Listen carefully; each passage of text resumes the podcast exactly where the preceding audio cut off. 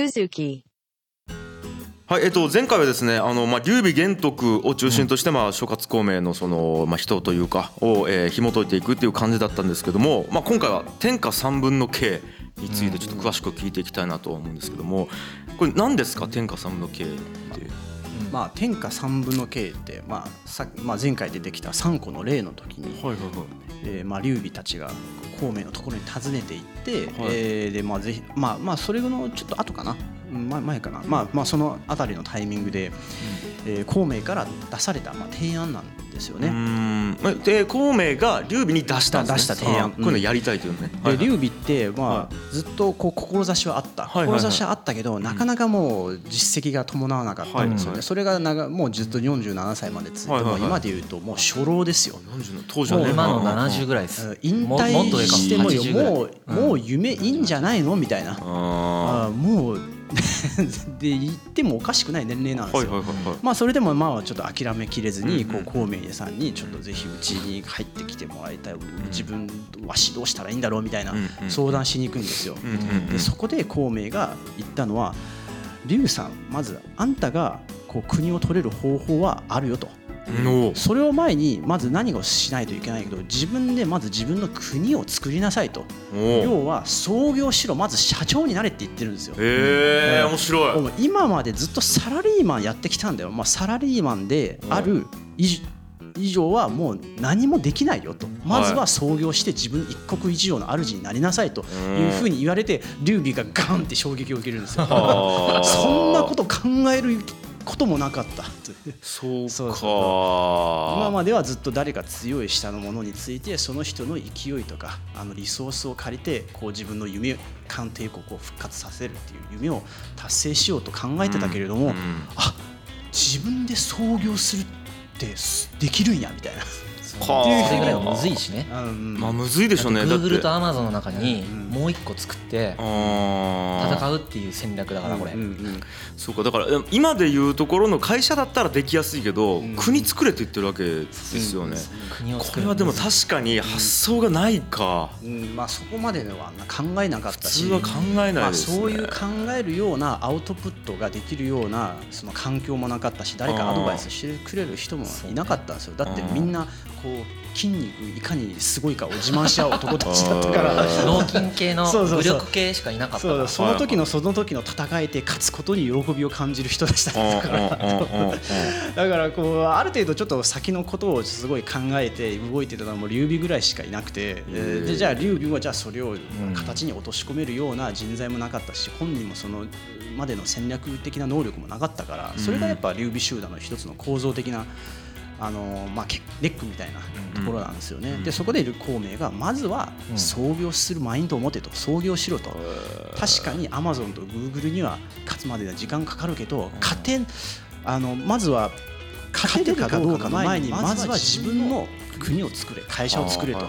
それからじゃあどうするのかっていうと天下三分の計っていうのをうん。あの言うんですよね。要はだから天下を三分するだから、うん。三国志の時代を作るっていう作るっていうこと。提案をここで出したから、それが実現したのが三国志、そううわちょっと鳥肌立つっすね、それは、うん。えその時でじゃあ、えっと劉備以外の二強やったっていうことですか？二強というかもう少したくさんいたんですよ、はい。はい。はい。で曹操とか孫権が、うん。まあ、こう戦ってかあの、うん。どんどん残っていくっていうところのうん。途中の後半ぐらいかな、うーん。じゃあもう2つは残ると、っていうのが多分孔明の中であったと。あ三分するっていうのは、天下はい三分の計の中にはい。孫権と結んで、えー、と義に対抗しろ。つまり曹操に対抗しろっていう戦略が入ってるんです、それは孫権の立場から立てば、えー、と劉備がこの土地で立てば孫権は、えー、と曹操と結ぶよりもこっちと結ぶ方にメリットを感じるはずだとかいう、まあ、いろんな人のその今の人間関係とかポジショニングとかうん。それぞれの国の思惑とかいうのを全部総計して考えた時にこの場所でこうしてこうしろっていうことが全部具体的に示してある。すごすぎるな。人劉備が人生で初めて受けた戦略コンサルが実は孔明だったんですよね。きもう結構ラジオでは全部言い切れないですよ。結構細かい情報あの情勢の分析とかをロジカルにブワーって全部言ってるんです。文章残ってるからってるからあの興味ある人の読んでほしい、うん。まあ本当すごい、うわなんかちょっとどっかのジャンルのなんか一節だけ知りたいんですけど具体的ななんかうん。なんか財務なのかそのちなチームワークはい。なのかいろいろですね。はい。地政学的な優位性とか経済力とかあとその場所どの場所で、うん。えーと劉備が立つと,、うん。えー、と誰がどうリアクションして結果的に三国時代に突入するかっていうことを考えている、それ予想っすよね。よ予想だけど、はい。あ合ってたんです。それが。えーでそこの、えー、と駅州？うん駅州。その時に駅州っていう場所を取ると、うん。でそこの駅州の今の領主は、うん。お前だったらギリ取れるっていうのがあって、そこをギリギリ取れば、うん。そこのその地のりとうん。経済力と,、うん。えー、とそこに対して攻めてくる他の人たちのコストが払えないとか、うん。あの今の人間関係とか他の人と争わないといけないからとか、で、えー、と国をこうなんていう力を蓄える力、あの時間も確保できるしうん弱いけど、うん。誰も攻めてこんよ。はあ。そうですね。まず田舎に家借りなさいってことや 国力の差がね、はいはい。めちゃくちゃいっぱいあるんですよ。はいあの三国時代になった時も、うん。えー、と義があの7対3対1で、うん。義が7、うんうんえー、と孫権の5が3、うんうん蜀はうん。1だから、うん義義の7分の1ぐらいのうん。人口とか軍隊とかしか持ってないんですけど、いろんな理由で義は別に攻めてこないんです蜀に。えななんでですか？なんでですか？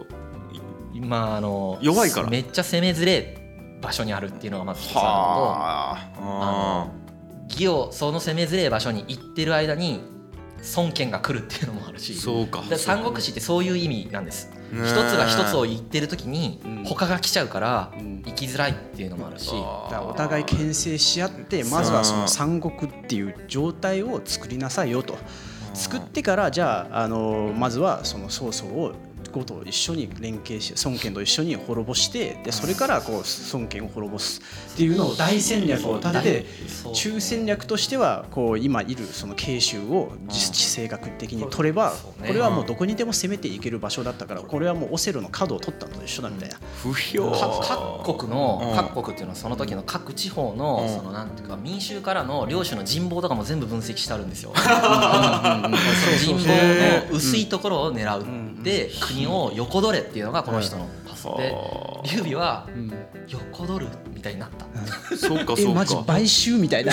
俺って横取るとかかやっていいんだ。やっていいんだれるんだっけみたいな。やれよみたいな。いやお前やれる。やれよみたいな。お前ギリギリいけるから行けみたいな。感じ。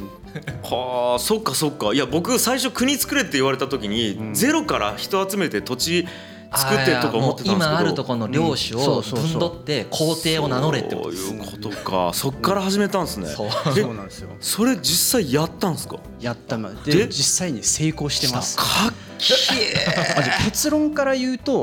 こう劉備じゃあ3個の例からうん。14年後にこう実際に劉備を皇帝の座につかせて蜀を建国しちゃうんですよ。建国した。こ建国した直後にうん死んだ、死ん。だ2年ぐらいに死んだ。2年後ぐらいに死んだ。だからもう劉備にとってはマジで本当にこう人生ギリギリのところでもう最後に一花最後の最後でちゃんとなり花を咲かせた有言実行して、はい。まあ、劉備の人生はそこで終わったんです、はあだからもう孔明がなければもう蜀っていう国はまあ絶対なかった。ですそういうことだ。ないし本当に三国時代になってない。なかったです。ねはあ。曹操が統一できちゃってたかもしれない、うん。単純に。そうだよね。うん。曹操の、まあ、義うん。義王朝でうん。統一王朝になってたかもしれない。はあ。いやちょっともうちょっと知りてえ。いやちょっと面白すぎるなって。いやいや、とだって今と当時と全然違うから、えなんかなんなんかないですか？もうもっとこのなんか具体的なすこうなんなんね天下三分の計そうですよね。はい。いや俺ここがちょっと面白すぎる、はうーん天下三分の計そうですよね、あのまずこの劉備、まあ、孔明が劉備の集団に入っていったことで、はい。何がいろいろ変わってたかというとこう彼って、えーエリートなんですよ、で勉強できるエリートだし、うん。こう実行力もあるし戦略も立てられるんですよね。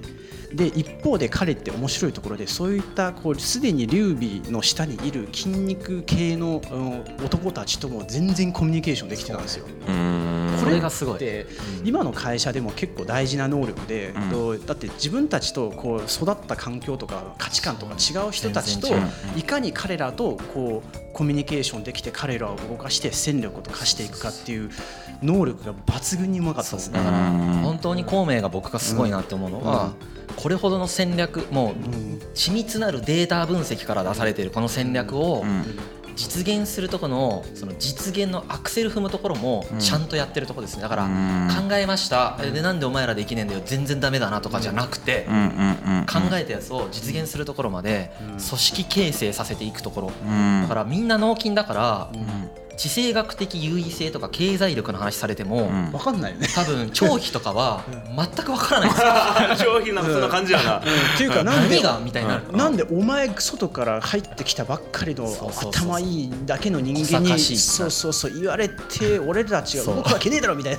俺の方が力強いのに力のお前弱いお前がん。何言ってんのってなってるわけ。何頭いいこと言ってんのみたいな。頭いいことに価値なんて見出してないから、はいはいはい。みんながですよ、うんうんうん。そういう人たちの集団にうん。一人だけ頭いいキャラで行って、曹操の陣営にはめっちゃいっぱいいるんですよ、はいはいで人事担当とか、はい。経済担当とかで担当で分かれてるんです、でかいから。頭いいやつらが、でかいから。大企業だから、うん。そしたらあの職は一人もいないから、劉あ、えっと孔明が全部担当でいくんですよ、まあそこを求めていったのもあるよね。そうね。武力以外全部担当したかったんでしょうね、うん。いやだからさっきそのあえて一人で就職せずにえー貯めてたっていうのはやっぱそういうとこもあったんあったんでしょうね。多分あの他の友人たちは大企業に行くんですよ。はいはいはい。孫権とか曹操のところに。うんで自分たちも自分も完全に行ける実力があったんですよ。